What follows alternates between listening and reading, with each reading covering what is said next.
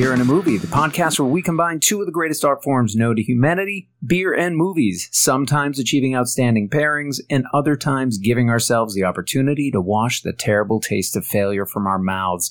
I'm one of your co hosts. My name is Dave Gurney. I'm here, as always, with Joe Hilliard. And we got a fun new guest this week. We do. It's uh, this is interesting. Yeah. She is the owner and operator of the official Corpus Christi Horror Club. Her name is Ronee Martinez. Hi, Ronee. Welcome. Hi, hi guys. Thank you for Thank having me. you for being here. This is so exciting. It's It only seemed right. the first episode Yes. of All Horror October. so let's get into the Yeah. All right. Somebody who lives and breathes and organizes. David, you around wore an. Argento shirt to the recording. So Well, That's it. uh, I mean, talk Ooh, about and a brownie bat. points. I have an actual bat. Like I'm actually wearing the a uh, mummified bat. Okay. Very nice. there was a bat in Suspiria as well. We have a lot to talk about. Yes, we do. Oh, All right. yeah. Before we get into film, which we are dying to get into, Mm. literally dying to get into, um, we are going to get some beer in our glasses, and for the for this episode, um, we're we're going to be looking at two masters of Italian horror. We, we've dipped into Italian horror before, but here, you know, kind of rounding out at least the the three big players in the realm of Italian horror with Mhm. this episode. And first up, we have uh, a filmmaker who's well known for introducing a lot more blood onto the screen than filmmakers before him had had, and kind of setting the trend for the increase in blood volume in films. And the film itself has blood in the title, folks. So it made perfect sense to me when I was perusing the shelves that we might pair this first film of the episode with a beer from Three Nations Brewing called Royal Blood. Um, this is a blood orange ale. Mm. so maybe not quite as you know scary as as as as some beers might be. Um, but hopefully tasty. And their description says the beer was made for the queen and king and all of us. Premium blood orange and majestic citrusy aroma make this brew unique and refreshing. Don't lose your crown trying to find a beer you like. Enjoy it to the last drop. We've had these uh, folks from three nations. Joe you were saying three times before That's right. This is number four Number four. out of Carrollton, Texas. So sticking with those Texas brews here, I'm excited to try this. Uh, Ronee, It's very colorful. your first time here. Yes. Let's talk about your beer world. Some of our guests are not beer people. I I don't know what category you fit into. I'm in. A, I used to drink beer uh, until my body said no. I do occasionally if it looks interesting, and I'm like, I'm di- dying to try. It's like I'm like I'm down for this uh, drink right now. Uh, I used to drink Young's uh, double chocolate stout. Actually, That was your one. yeah, I'm a chocolate person, and Okay. that was just like that was my go-to. Uh, Stella Artois. I have been to Canada and to direct Stella Artois. A few weeks ago, we did a non-alcoholic chocolate milk beer. Would you like some? Because they're in my refrigerator. I'm never going to drink these. I don't mind. Yeah, I will. I will drink your chocolate milk. Yeah. they, they weren't bad, but yeah, Uh-huh. it's, it's it's something else. Um, I'm definitely getting blood orange on the nose on this. Like mon- once I poured it, I mean, it, Mm. it's it's got kind of a general citrusiness, but it is Yeah. distinctly blood orange, I right? Actually, do. I like it. Yeah, I Now the really co- the color this. isn't maybe as red as we No, want it to, no. to get Wish the blood, blood effect red. here, but uh, but the blood orange aroma I'm excited about. Yeah, yeah. I taste that, and actually, it's it's a very orangey color. Actually, Mhm. well, which is most beer is orange, doesn't it? But yeah, no, it tastes amazing. I have to say, I agree. Well, we're, we're going to enjoy this Mhm. as we sip and discuss the first film of the episode. Joe, you want to tell us what we're uh, going to be I talking would. about? I would like to. I love the idea that we're plugging two holes in the beer and a movie like universe. 2 Mm-hmm. filmmakers we have never seen, you know, any of their work on the show before, and Right. we get to plug that up today with Mario Bava and Dario Argento. It only makes sense, right? That we're checking these off a list almost. If you consider the broad concept of what horror is through the ages, the fact that we haven't done these two is we're writing it tonight, and I'm happy about that. I'm shocked that y'all haven't done these. two. and I'm sure we can talk about this maybe more expansively in after hours, Yeah. but horror is one of those genres that has so many little subgenres It within it, does. little pockets Yes. that um, y- you can be a horror fan Mhm. and still have big blind spots in your Sure. viewing, reading, you know, appreciation. Like I have horror fan friends who won't touch torture porn, right? Like what, Oh, once you get into the That stuff, it's just and I'm not interested in it. So Eli Yeah. Roth, you go do your thing, but I'm not going to go follow, right? Love Eli. But and and I certainly have horror fan friends who just have never even taken that trip to Italy to see what some of these Italian filmmakers were doing in the 60s and 70s and, and into the 80s. It took me a little bit later into my horror film love to to really get to those. It wasn't until I was in my 20s, I think, because I was Yeah. watching horror films when I was a teenager. Well, I think we're about to discuss. I mean, if you consider what modern horror is and what we're used to when we go to a horror movie, more or less, with some experimental changes, and we'll talk about some of that in the fourth week of All Horror October. Awesome. You know what to expect, but when you watch these old, and this is a word we're going to have to throw around today, so let's just get used to it. Giallo films. Yes. Um, no. Though are these giallo? Okay. Um, Well, I mean, there, Oh, he's an there are people want to. I mean, we, we can belabor that point, but but tip, typically people talk about giallo as being like the crime thrillers that have more of a human Right. uh, culprit to them. It's more like a little bit more suspense, mystery driven. Although the kills can be pretty dramatic. Yeah, right, yeah. Um, whereas when they tip into the supernatural, as Argento did with Suspiria, right. not so much Bava though. Here, w- what we're looking no, at straight kill. Right. it is actually, I think, the first film of the episode we can somewhat comfortably call a giallo. Yeah, I think so. Mario Bava, right? That's where we're starting. Why are we starting with this guy? Okay, he started the film business as a cinematographer in the late 30s, special effects into the late 50s, and his first movie that he directed solely was I Vampiri um, in 1956. hmm Then he directed in 1958, listen to this, The Day the Sky Exploded, considered the first Italian science fiction film Oh. that I Vampiri is considered the first Italian horror film. I mean, this guy's just got the He's- he's the father his of genre fingerprints all filmmaking. over I it. yeah. guess so. Yeah, Bay of Blood was like considered the first slasher film. Right. Sense, yeah. He's called the master of Italian horror. He's called the master of the macabre. According to the British Film Institute, right, I just pulled one quote here. Bava took a critical role in the creation of the modern horror film. If there was to be a Mount Rushmore style monument dedicated to four directors whose work pioneered a new form of big screen chills and thrills, it would include Bava, Hitchcock, and then this writer goes on to say Franju and Michael Powell. Hmm. He's talking about the creation of the genre as we know it now. So um, the giallo thing, I mean, it's it's it's a it's a subgenre of film that was really in Italy that didn't even start out horrifically. It was murder No, mysteries, murder mystery, maybe a strangling. You know, who is the killer? But then some of these directors began pushing it into the notion that we have this subgenre giallo horror, Right. which is all the giallo elements, but close up of brutal violence. And didn't giallo mean yellow because of the the paper? um, Right, because these were like the pulp uh, sort of crime novels Right, right, that were right. being Sort published in Italy had like tended to have these yellow covers. You're right, and Right, so yeah. the, so it got associated with that. It's funny how those genre names sometimes like come from something as you know Yeah. what, what would seem kind of trivial, like oh we just happened to print these, but it makes sense. It was a way to classify them, and people recognized it. You know, yeah. So Bay of Blood, 1971. This is nine years before Friday the 13th. Uh, imagine Friday the 13th, but instead of a summer camp on a lake, it's set on a sleepy bay that has vacation homes. And instead of a single killer getting revenge for the death of her son in Friday the 13th, Yeah. Everyone's killing everybody a over, over who owns the bay so Yeah. that maybe we can develop it into like a better bay. Or maybe we don't want to do that. Yeah. And yeah. now it's it's like family dynamics, all of these murders, plus uh, four teens that show up in their dune buggy to have sex and skinny dip, and they all die. a Friday the Thirteenth type well. of Who is-.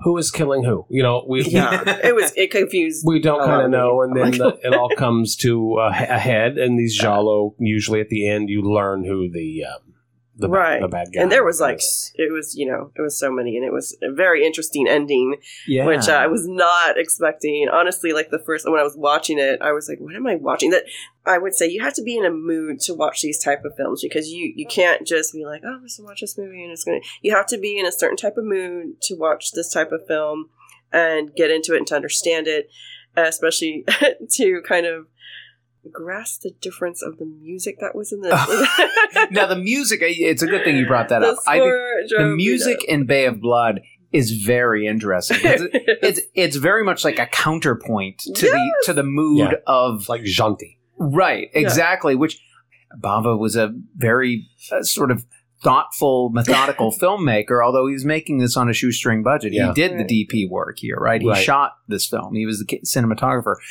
but it from the beginning struck me as oh this is so different now in the second half we're going to be talking about suspiria the Right. argento film very notable score there Yes, for different Goblin, reasons yeah. but here there's this kind of like almost like a tension between what i'm hearing on the soundtrack and the things that the characters are doing right up until you know that final The final one, sequence yeah. that you're talking about there when there's this you know we- we're a spoiler podcast so we will get there folks we'll talk Exactly, about what yeah. that is Right. but it is this kind of weird abrupt punctuation on the film Yeah. and then you're just given this shot of the bay with the two children kind of like you know Mhm. pleasantly going to play and and this jaunty music it's really and the a teen, strange the naked teen going, you know, down to go skinny dip. Yeah, like a which was so song. exploitive. I mean, it was just Yeah. just let's show some tits. I mean, that's Yeah, what like, that scene what? was really all about. Which you know, 1971. Here we go. Ah, Um, yes, This is one of those where you really have to put yourself in the context of when the film came out, and Right. you have to put it in the context of what you are watching, which is this Italian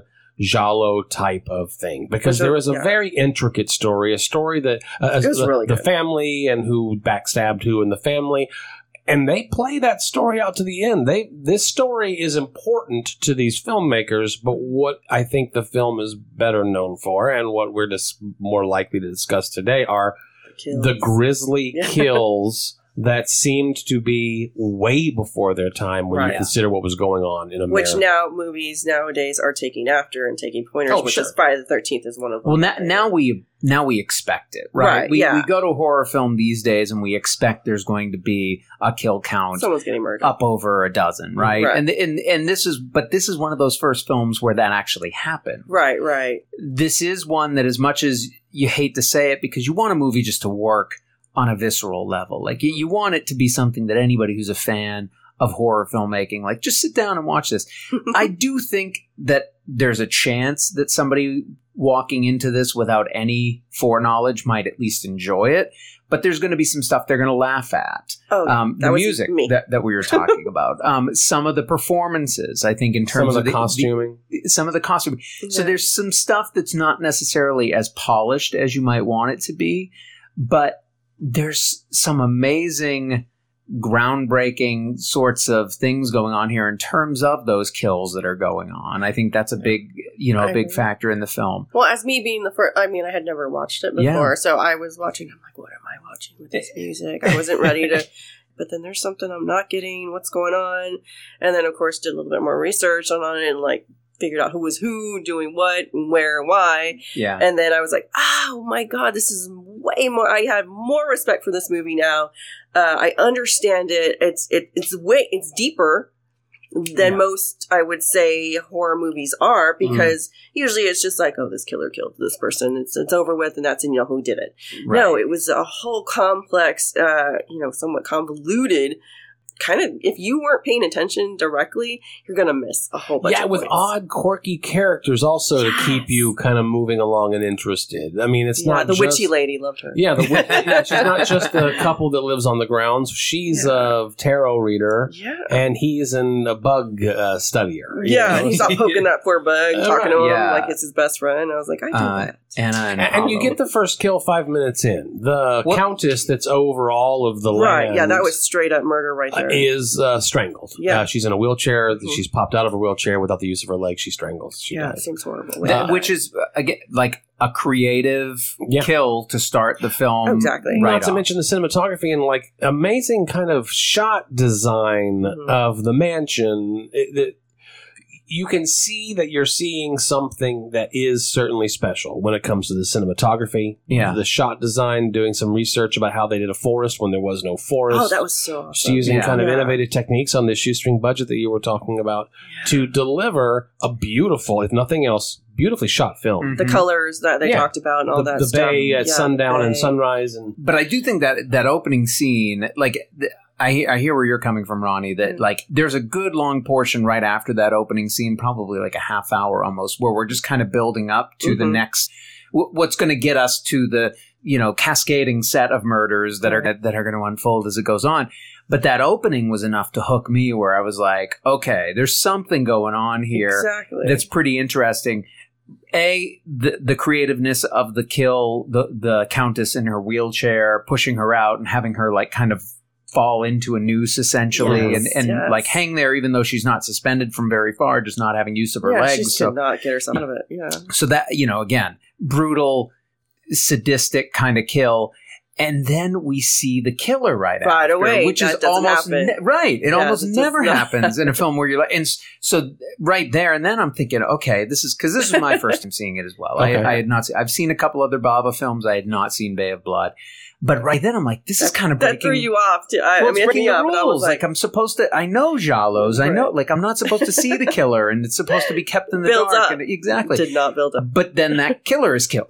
immediately. and so you know, okay, there's something going on here, which actually really sets up, I think, the theme of the film, Yeah. where the the nefarious, uh, you know, entity isn't some monster, isn't some even just Mm. crazed killer on the loose. It's not supernatural. It's, It, it- but it's just more. human greed. Yeah, I mean, the, exactly. The, the, the real culprit here is like those who want this thing, this bay, right? Essentially, Right. this valuable piece of land, and what they're willing to do to get their hands on it. yeah, because they're, they're they can't wait Yeah. until she dies. The poor lady dies, and they're like, "Well, Right. let's figure out a way to get her out of the way," and it just does not work out to their Yeah. benefit, unfortunately. And then uh, children arrive.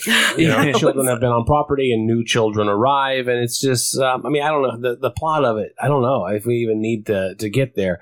But then the four yet. teenagers arrive. yeah, that and was now like, it's "What's like going on?" the first half of the film is not even really about the real estate stuff. Briefly, No. it's Right. about the four kids getting dispatched. Yeah. And I'm watching in so many ways Friday the Thirteenth now. Oh yeah. You know, it's it's the body of water, the couple making love that get uh, javelin through Speared, both of yeah. The them, boobs. as seen in Friday the, yeah. Friday the Thirteenth Part Two. Yeah. Um, the hatchet, what do you call that? A bill hook. Yeah, that Yeah. gets smashed In right the in his face. face. Yeah. Which, uh, Friday the Thirteenth Part Four, Crispin Yeah. Glover, and uh, a couple of other ones. yeah. The spear Um, is my favorite.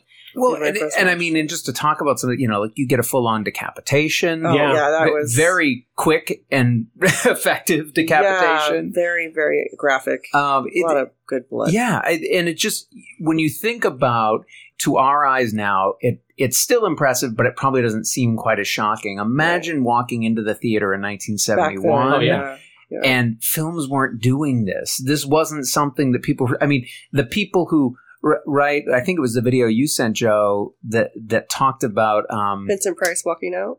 was it Price or was it Christopher? Christopher Lee. It was Christopher Christopher, Lee, Lee, okay, who sorry. had been in, In a his Bava movie, film in the '60s, Right. like, I can't the take whip in the body or something, Yeah. and you know, so had gone to see the film, but walked out because he was so disgusted right. by yeah. what he was seeing on screen. And this would have felt like such a different kind of film experience. Yeah, It- yeah. and and but you see that planting the seed for so much of what's come since. Oh, certainly. Exactly, yeah. Certainly, I've got reviews that I pulled, uh, American reviews Yeah. of just just decimating it. You know, Really? the violence is nearly pornographic in the same way that pornographic movies reduce human interactions to the working of genitals.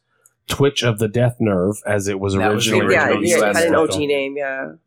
Uh, Which is a great name, by the Oh, way. yeah. I mean, I like Bay of Blood is more descriptive for what the film is actually Yeah. doing and where it's set, but I love Twitch at the Death Nerve. Twitch of the Death Nerve I love that one reduces cinematic thrills to little more than knives slicing through flesh. I mean, and I could go on and on Yeah. here. And, and again, imagine seeing this though for the very first time. Yeah. Yeah. because you would have been able to see it in like a grindhouse cinema situation, maybe a drive-in Sure. double Yeah. feature. They did bring it to America in order for it to garner these reviews, but I think it was a uh, growing appreciation of Bava over time that Yeah. made all of these films, A- and of course watching what came after. Because if you're a horror nut, if you read Fangoria every week and you had seen Bay of Blood, Not then you- every week. and then, and then you see Friday the Thirteenth Part Two, you might be able to say, "Wait a second, Oh, they familiar. completely that's a Tarantino like homage." Let's just say that. There you go, yeah. rather Yeah. than a blatant ripoff. Sure.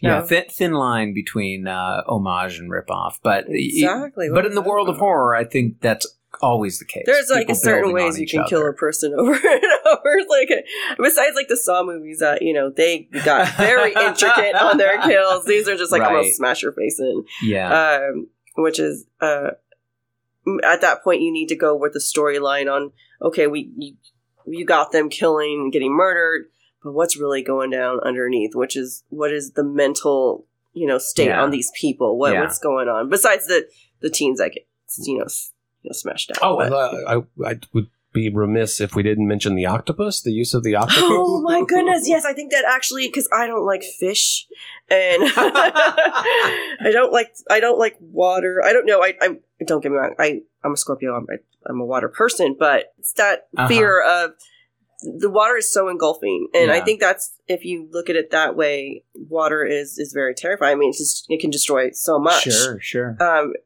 but yeah, and then the, the octopus and ugh. so one, one of the characters is a fisherman, I guess. yeah, or- and he eats his head, and it's real. It's real. I heard it was real. Right. So there's a corpse that they find, which you know looks like a made up to be rotting corpse, but on Which top of the corpse is that. the octopus. Yeah, yeah. and it's eating just kind of just that gelatinous gooey looking Yeah. skin, you know, and that is an interesting practical effect. I thought it was fun. I thought it was great. Yeah. And then uh, I guess the fishermen. What they'll do when they uh, get an octopus is take a bite, Bite out, out of his its head. head, to kill. kill it, Yeah. and then it, um, you know, put it in the boat. to and it was a real octopus. and Right, they really did bad. that. They wouldn't be able to do that these days. No, no, no. Just like in Cannibal Holocaust when they killed that turtle. Which Right, Yeah, right. so- Yes, ma- many practices of the well, or like the cow in Apocalypse Now. I mean, there are right, these. yeah. Yeah, the, the '70s was definitely a time where filmmakers were including that, and then we we we, we came back. Peter, Peter, Peter said, wasn't there. "No, maybe to- not. Yeah, you're right. yeah. We, we can we can fake this in different ways. This is Yeah. a different, like a hyperbole that I'm not fearful to give because I did look it up, but this is considered by most to be the first kind of slasher movie. It's Yeah, right in did there, too. right? I mean, like it, this one, Black Christmas, like a year or two later. Uh-huh. The um, what, what, there's one other I feel like that gets mentioned that might be an Italian one that sort of has some of those elements, but I think Right. the kill count, I think getting those POV shots often Mhm. of of the kills, the creativity. the the creativity of it all, this kind of it, there's a lot of elements. Now it doesn't give you it it gives you these kind of multiple killers in a way that most slashers don't Yes, exactly. but but again a lot of those elements are there and you can see why people who saw this film found it to be effective Mhm. took those you know people i got to imagine like carpenter and like you know who, Hooper.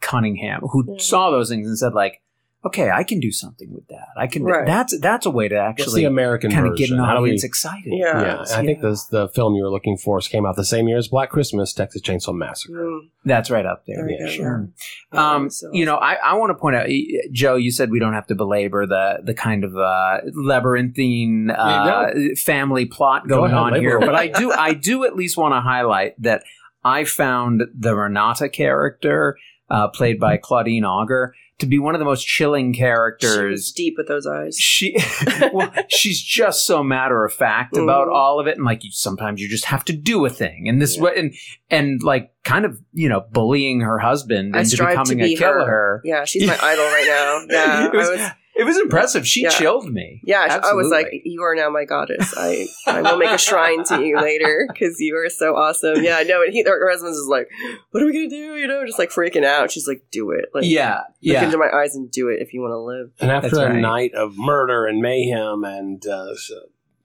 close escapes, that they are the two that Yeah. are li- living. They have the Exactly. will, I think, in their hand. They've got the map in their hand, and they're celebrating.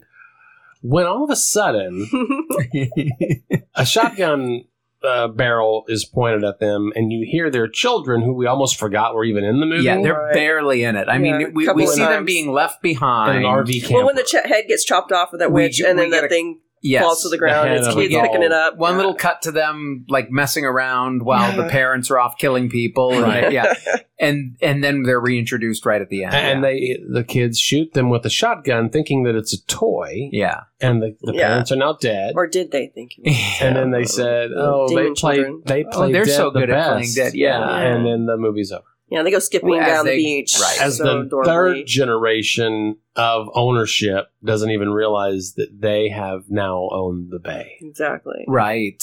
Yeah, or what that even means. because that's not going to be manslaughter, right? It's kids with a gun and accident. Yeah, I, I would. Italy. I would mm. think they'd get away with that, but I, I don't but know. who I'm knows going whose off of, like- custody they're going into? I have I'm no going idea. into like a, a paranormal, not a paranormal sense, but like a demonic sense. These kids are little demons, and they Well, actually there went you out go. to That- become little demon spreaders or something. I don't know because they were just way too happy after everything. They were. They That- did not go up to their parents like, "Mom and Dad, are you okay?" No, they did Which not. was this like little off-putting exclamation point at the end of this movie. That's just a, off. Though it, it is mm. interesting in that the parents were clearly like, I would cla- classify them as neglectful. They're leaving Yeah. these kids in this trailer while they go off and murder everybody at the, you know, the bay or whatever to be able to get the property they want. Exactly. And so now the kids are kind of like, well, you're dead and we're leaving you there too. And Yeah. just like skipping off. Bye.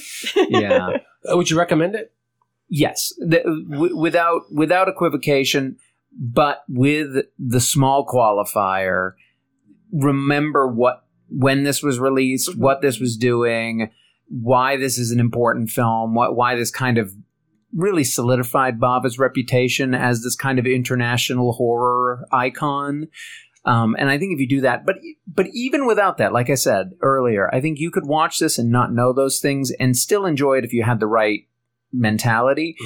You might want to view it a little bit through a camp lens. I mean, I think Yeah. there's some laughter in there Oh, at, yeah. at some of the stuff, like you said, some of the style, some of the fashion, some of the dancing, Some of the music. yeah, the, the, like I think is of that time in a weird kind of way that w- might be funny, but no, I think this is definitely this is a classic. I would just tell somebody to just appreciate it. Like appreciate what was being done at that time. There's little things that aren't don't miss out on the little things. Don't be like me that just watched it the first time and I was like, what am I watching? And then I realized, you know, I read a little bit more. I was like, watched it again. I was like, yes, this is this is what this is what horror is should be about. I do respect, you know, the slasher films, straight up slasher films, which is like I say, the supposedly the first slasher film, but it was also a psychological thriller because you just Yeah. didn't know who was killing who at Right. points, and then then you found out, and it was just like, and then the ending just completely, you know, throws you off. So there was just there's more to it than you think. All the way around. yeah, and it doesn't feel like you're taking your medicine. You know, it's not like uh, this is one that you got to check off a list because everyone says it's no, no. This is Yeah. this is an experience. and it's and it's fairly like as as uh, as far as films go. I I think one of the things I love about horror as a genre is people tend to be pretty concise with what they do. This is under ninety minutes, right? Yeah. Uh, Yeah. yeah. So yeah, it was very well. I mean, I, I I love a film whose runtime is, is in that like sub 90 minute. I never feel like it's that much of a gamble. It's like worst case scenario, I've wasted a little bit more than an hour here. I can get that back. Yeah. Don't, I'm not worried. Yeah, And uh, it's a little bit hard to find. I found it on YouTube on a really nice print, actually. Yeah, I'm trying to remember what platform I watched it on, but Yeah, it was did I, did I see yeah, this? I but don't it, remember what but it was pretty either. good. Yeah. Yeah, no, it was it was good to me too. Yeah. All right. Well, is this blood orange ale being good to us? So far, so good. I yeah, I'm I'm a fan. I think in the flavor it had a little bit more of like um a bitter note, and I don't take it as hop as much as I do like maybe the blood orange, like the peel of the orange Mm. Uh huh. kind of flavor in there. But it that kind of receded to the background, and I'm getting more just the kind of fruity blood orange elements, uh, but not like in a sweet over the top way. It's I think it's really nice. It's really smooth, actually. yeah, Does Yeah, it feel it's highly carbonated to you? I wouldn't It's stronger in than like most a beers. in, I'll a, say in a bad way that's putting you off. Yeah, I don't like this. Okay. I mean, I, I, No, that's it's it's a combination of flavor and carbonation. Hmm. That Mm. bitterness that you talked about, I think I, I identified getting it that, has yeah. to be the peel as well. Uh, there's a sour clunk on my palate every Hmm. single sip. I thought I could drink a few sips and Yeah, it might work itself out, Bust but out it, it that never milk. did. the chocolate. Um, oh no. I'm kidding. I'm kidding. I'm kidding. Uh, and No, I hate no, to no. say that. You know how positive we like to be when it comes to the, the breweries that are working really hard. But um, this did not work for me. okay. Well, I, Yeah. I I found it to be pretty easy to drink. Like the the first couple sips, I was I was detecting more of the bitterness. That's kind of receded. I don't Yeah. think the carbonation's putting me off. I would happily drink more cans of this if they were available. I'm available. not dead, so I'm okay. Mm. Yay! She's Two lived thumbs through up. the first I've segment. lived. Yes, yes. but we will get to know Ronee a little bit more and delve into Dario Argento's Suspiria Yeah. when we return.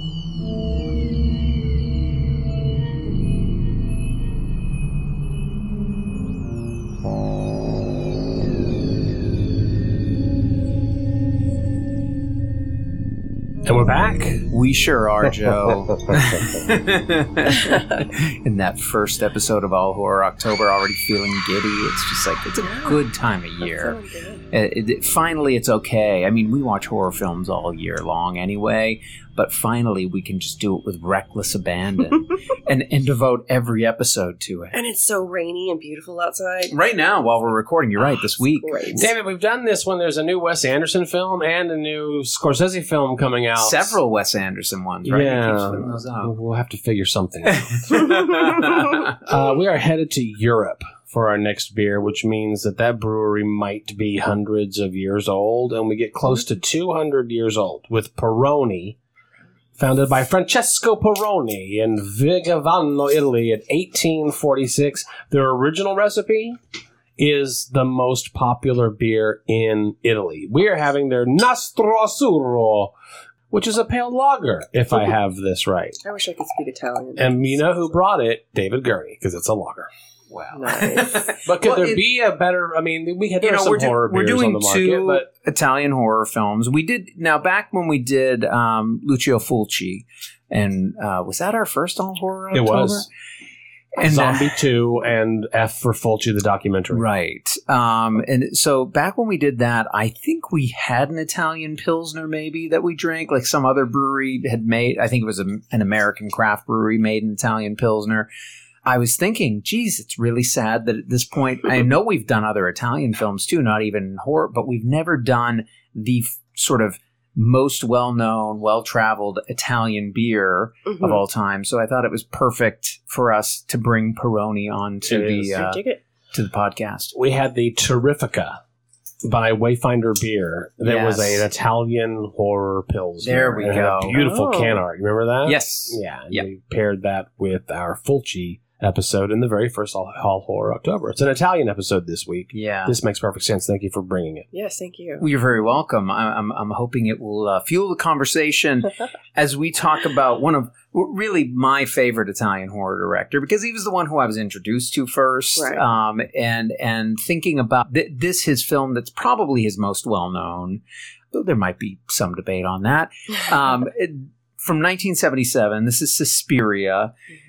Um, written, co-written by Dario Argento and his then wife Dar- Daria Nicolodi, who also is the mother of his daughter Asia or Asia Argento, Uh huh. who has been in many of his films Yeah, in, right. in later years, also a filmmaker of her own Right. accord, and you know an actress in, in many other films too. Ex really a- girlfriend of Anthony Bourdain. There, yes, right. Tra- Tragically so, and Yes. yeah, the, part of that. Um, uh, but but nonetheless, here in 1977, his first step into that supernatural horror. We were talking in the first half of the episode about how. Um, he was very much a filmmaker associated with the Italian Giallo films, Uh-huh. um, The Bird with the Crystal Plumage, Cat o' Nine Cat o' Nine Tails. Tails. He, he had kind of a trio of these Giallos in the early 70s that really kind of, as a director, put him on the map. He had also been a screenwriter. He uh, Right. was credited on Once Upon a Time in the West. Yeah. Uh, and had good bona fides in the Italian filmmaking scene and even made a comedy of some sort. But this was the first foray into supernatural horror.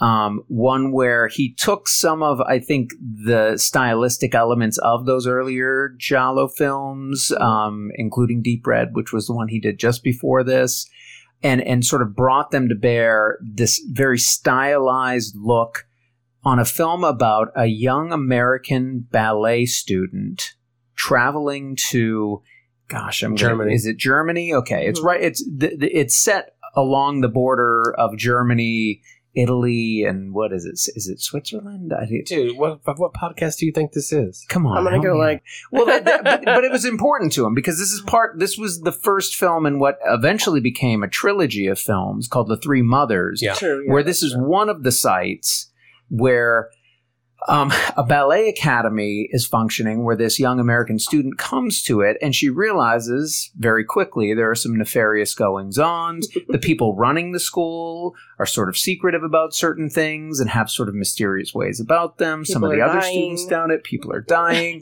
um, and so the horror unfolds as this young student becomes aware of what really is guiding all of this evil in the academy. Just by turning the blue iris. It all comes down to that.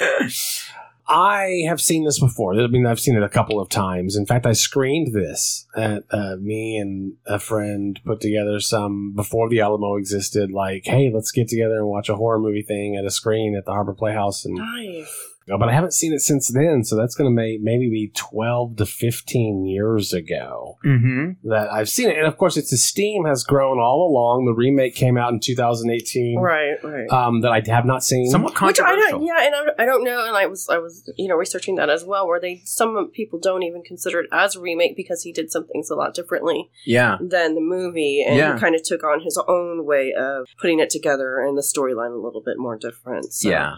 Yeah. Um, so, It yeah. just it appears, David, that we need a shorthand for the thing we say every other week about this is one you should see on the big screen.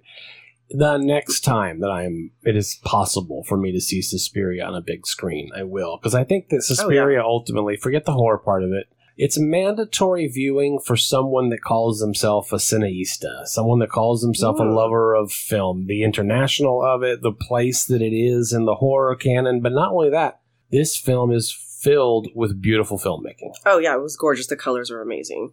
Yeah, just everything on it. The the costumes, the just everything. It was set beautiful. design, It was all of it. beautiful. Yeah. Yeah, I mean, this is a very, very stylish film, right? It is, I mean, yeah. the- leaning into those primary colors, red and blue, are very pr- green as well. Like, Green's an accent. Yeah, your Yeah. eye always gets drawn to green. but Yeah. but some of those e- the you know like the lobby of the building with like the intricate kind of design Oh, work the di- that's all design work was amazing. the, yeah. the scale of things Mhm. is so large and in part from what i understand what i've read is that you know when they wrote this this is a ballet academy right the, Right. the intention was this was going to be a story about teenage girls like Right. girls in their like you know 13 14 year olds at this prestigious ballet academy the producers pushed argento to actually up the ages of the performers Yeah, because they it's felt too gory. Yes, Yeah, exactly. Too much Like, thi- for some young this is like okay this is still that era where you know like okay how, what can we get away with and if we're doing this to young girls we Yeah. might not be able to get away with it so let's make it adult women and that way we and can make them look younger. but th- but then putting them in these large rooms these large doors putting the handles of like it all That was interesting. yeah, it, it sort of makes them seem more childlike. making sure they looked younger Yeah. with big eyes, as they say. And, you know, spoilers, it turns out to be a coven. And so maybe this, this build, which if you don't already know, maybe this building is coveny. But no, when our protagonist gets to the academy, it's ranking. First of all, you're you're straight into this movie. Mhm. Uh, the score by Goblin as Ooh. you're walking. I know, David. I, I can't wait to unleash you on this part. Go ahead. Go ahead. I can tell. Well, no, it's just it is one of the greatest film scores of all time. Yeah. yeah. It really sets a certain kind of tone for what you could do with kind of like more aggressive rock scores yeah. in uh, in horror films. Yeah, th- this is. Uh, And it's a true collaboration that you know Goblin, the band. Although that wasn't like I can't remember. They had a name before was they their were working with Do you have him. that? that so they pre-existed as sort of like a progressive rock band but then uh, argento kind of worked with them and Mhm. said like look let's put this together and so they build themselves as goblin you know this horror kind of and it was mystique beautiful yet creepy, and it's just something that you will never forget that song once it's in Oh, your head. yeah. Like it's it's on another level that I don't think because you know how there's like the Michael Myers, you know, sure yeah i mean You know, we've talked about carpenter and how much we love his scores on, on this podcast But this yeah. is just more of a more beautifully. It it goes with the whole sense of the film. You know, it's just everything is beautiful there, but Yeah. it's deadly. So- good good way of putting it. There's Yeah. there's some really lovely passages in there that would Mm.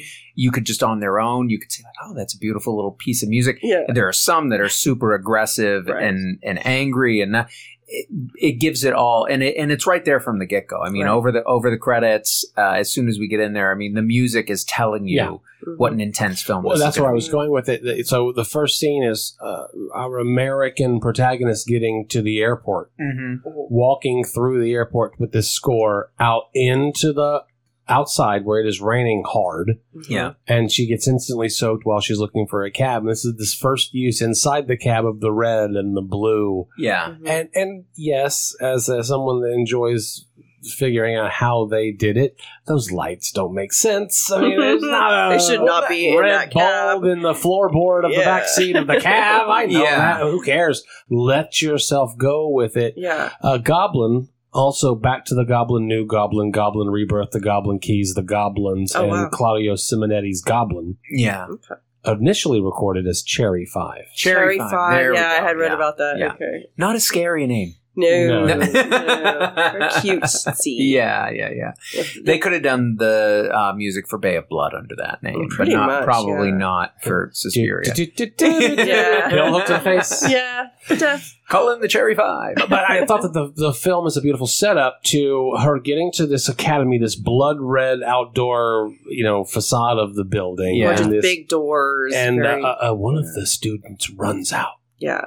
And then she's not let in. Our, our protagonist is not let in. What's her She's like, name? What's going on? Remind- Susie. Susie is Yeah. not let in. So then she's got to take the cab back to a, fr- a friend's, Friend's house, to house, see if she can just spend the night until they can figure it out in the morning. And then she sees the girl running through the forest. Yeah. Uh, Right. Outside, you know, the cab kind of parallel to her for a moment. Argento has said over and over that he considers this a fairy tale.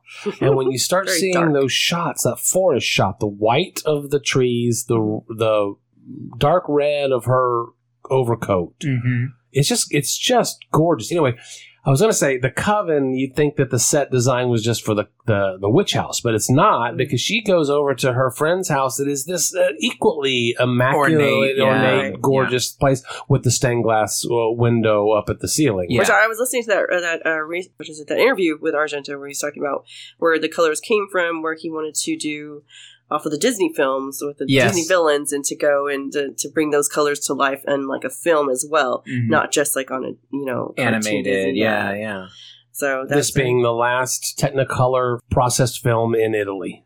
Oh, Yeah. interesting. Uh, this this movie. okay. I think there was a rush to get it there almost. Wow. You know, because he had shot it with these colors this way. He thought that Technicolor Yeah. yeah, using Wizard of Oz, you know, Yeah. as a template. That's exactly what he was going Wizard for. of It was just Snow so gorgeous. Yeah, Yeah.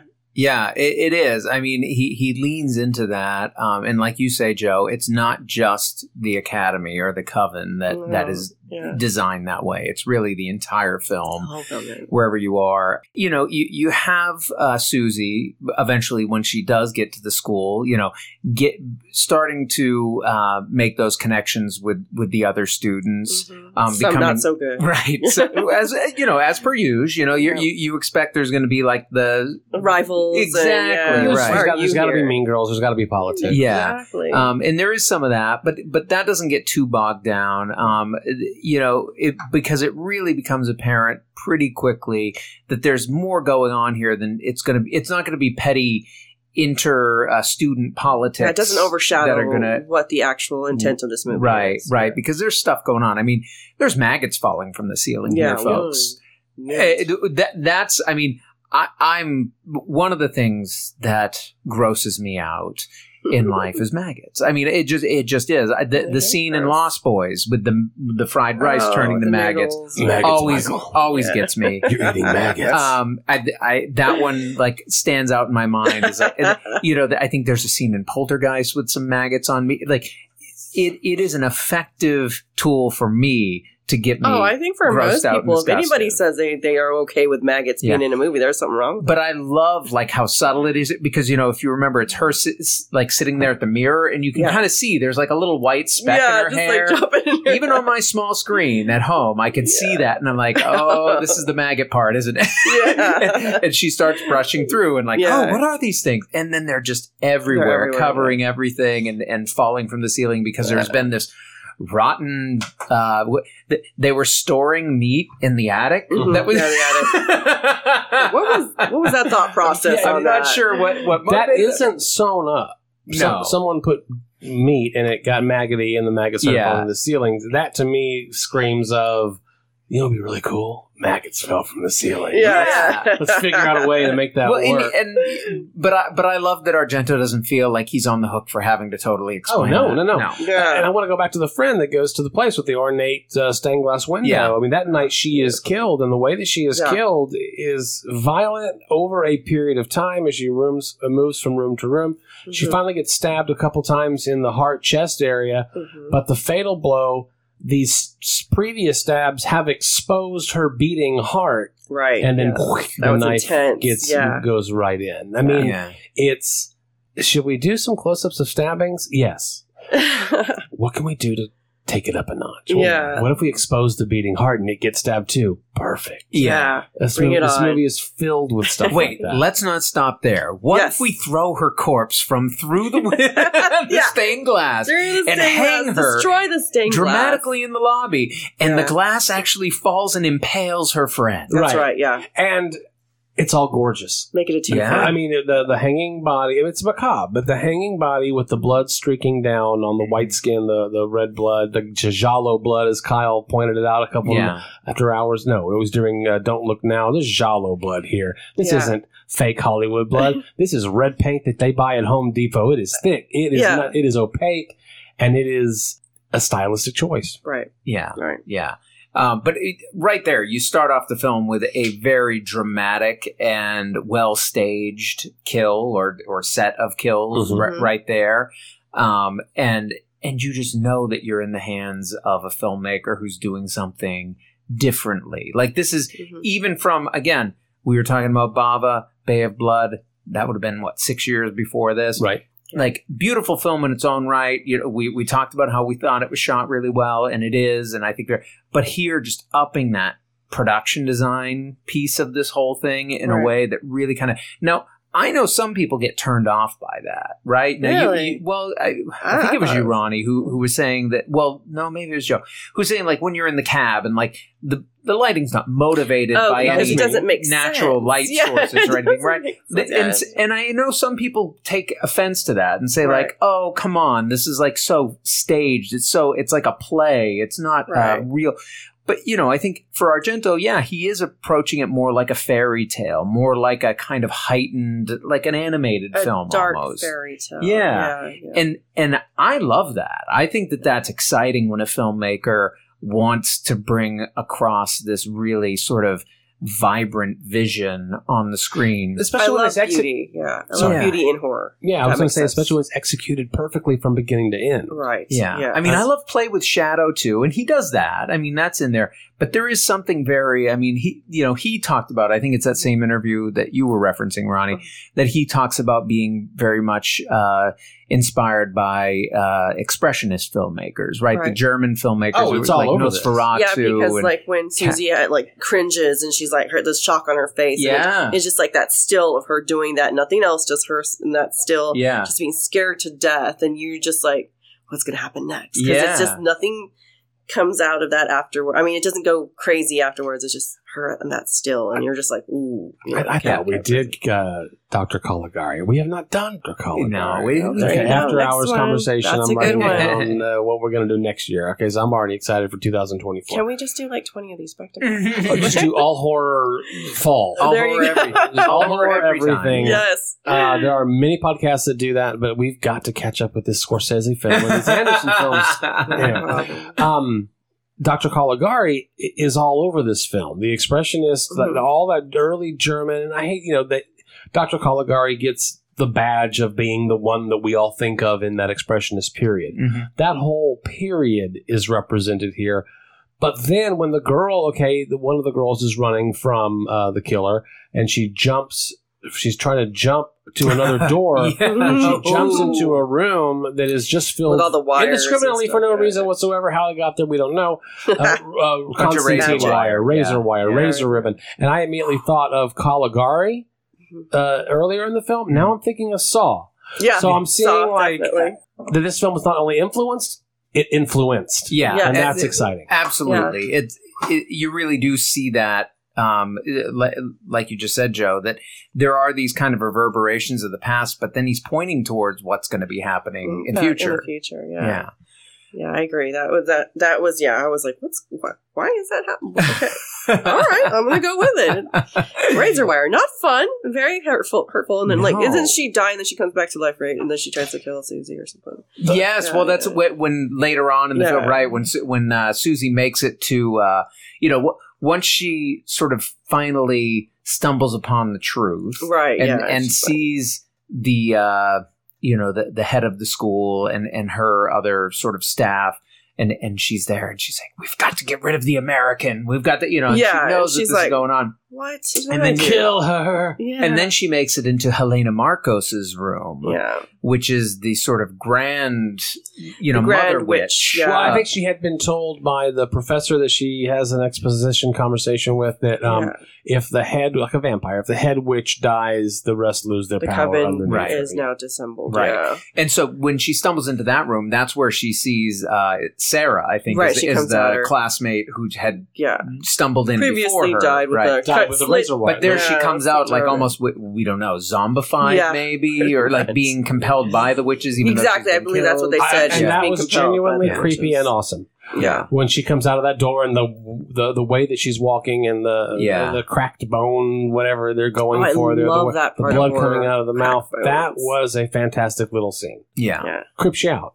Oh, yeah. It's fantastic. Yeah. Absolutely. I think the dancing also though. That's I mean, I don't know if that gets enough credit because that's just like I'm a big fan of people who can dance and put their bodies in different positions because I'm like, wow. And it can just it brings I think forth to like the way they just made it so creepy. Yeah. How, how they moved their arms and legs and just made it into a, a little macabre ballet, which is you know, it wasn't a lot of it, but you know, because like the second or the supposed remake had a lot more of the dancing. I was going to say they, that Yeah. that did get leaned into in a Yeah. different way, and there there's a particular dance sequence in that film that's that was yeah, it was kind of more of a magical. Yeah. They were trying to bring forth, you know. Yeah. So, So we did a bunch of research after I got done and considered watching the 2018 Suspiria. Mhm. Never seen it. oh, really? Turned it on.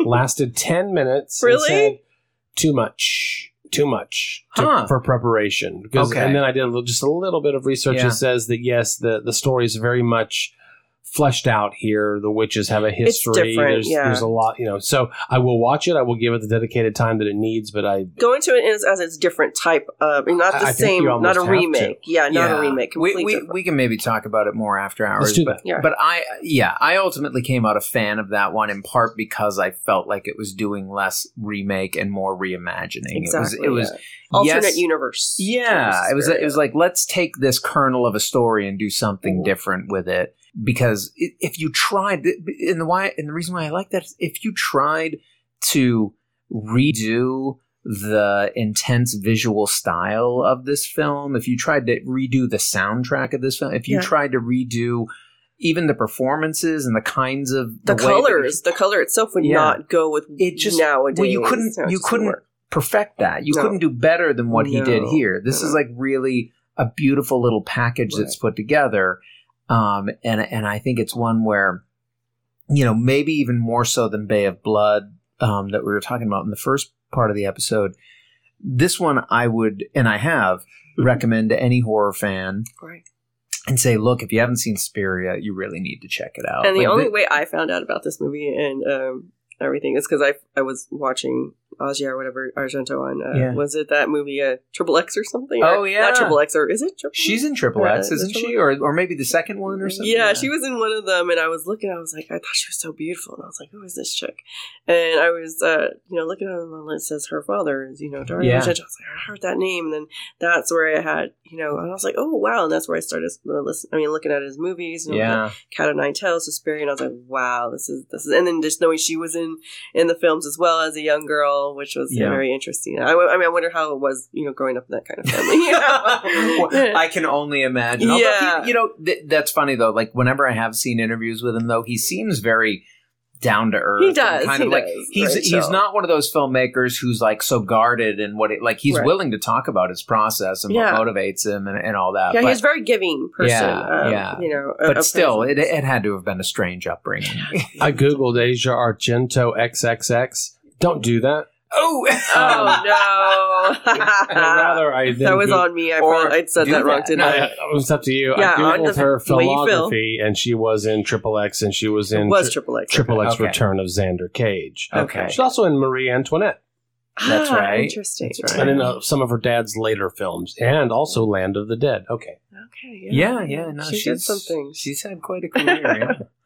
Um, yeah. So I mean, without reservation, this is. I, I'm so glad we got around to doing it, and and honestly, I hope it's not the end because there are other Argento films. I mean, oh right. uh, Cat o' Nine Tails. sadly, I have not seen the third of the Three Mothers trilogy. Which is the it- so third this, one? It is Uh, Mother of Tears is the name of that one. So Inferno, which he made yeah. about three years after this, is the second film in that trilogy. And for whatever reason, I think he had intended to shoot a third film Okay. earlier, but it got to, and it was only made in like I don't know the two thousands. It was you Really? know, Okay. I think I, twenty. yeah. That's why I almost didn't thirty miss, years missed later. it. Yeah. Um, and so at some point I got to see that. Deep So- Red Yeah. is on my list of films. I knew I knew that Suspiria would be on my list. My Mhm. thirty. I'm going to watch 31 horror films in October. Yes. Yeah. Way to go. I'm way on track. Yay. Uh, but I put Deep Red on there because it was just on all of the list and research that I'd done to prepare the list. hmm It was, you know, considered by many, you know, if not Argento's second best film, his first best film. So, Yeah. yeah, Deep Red. I'm looking forward to watching that.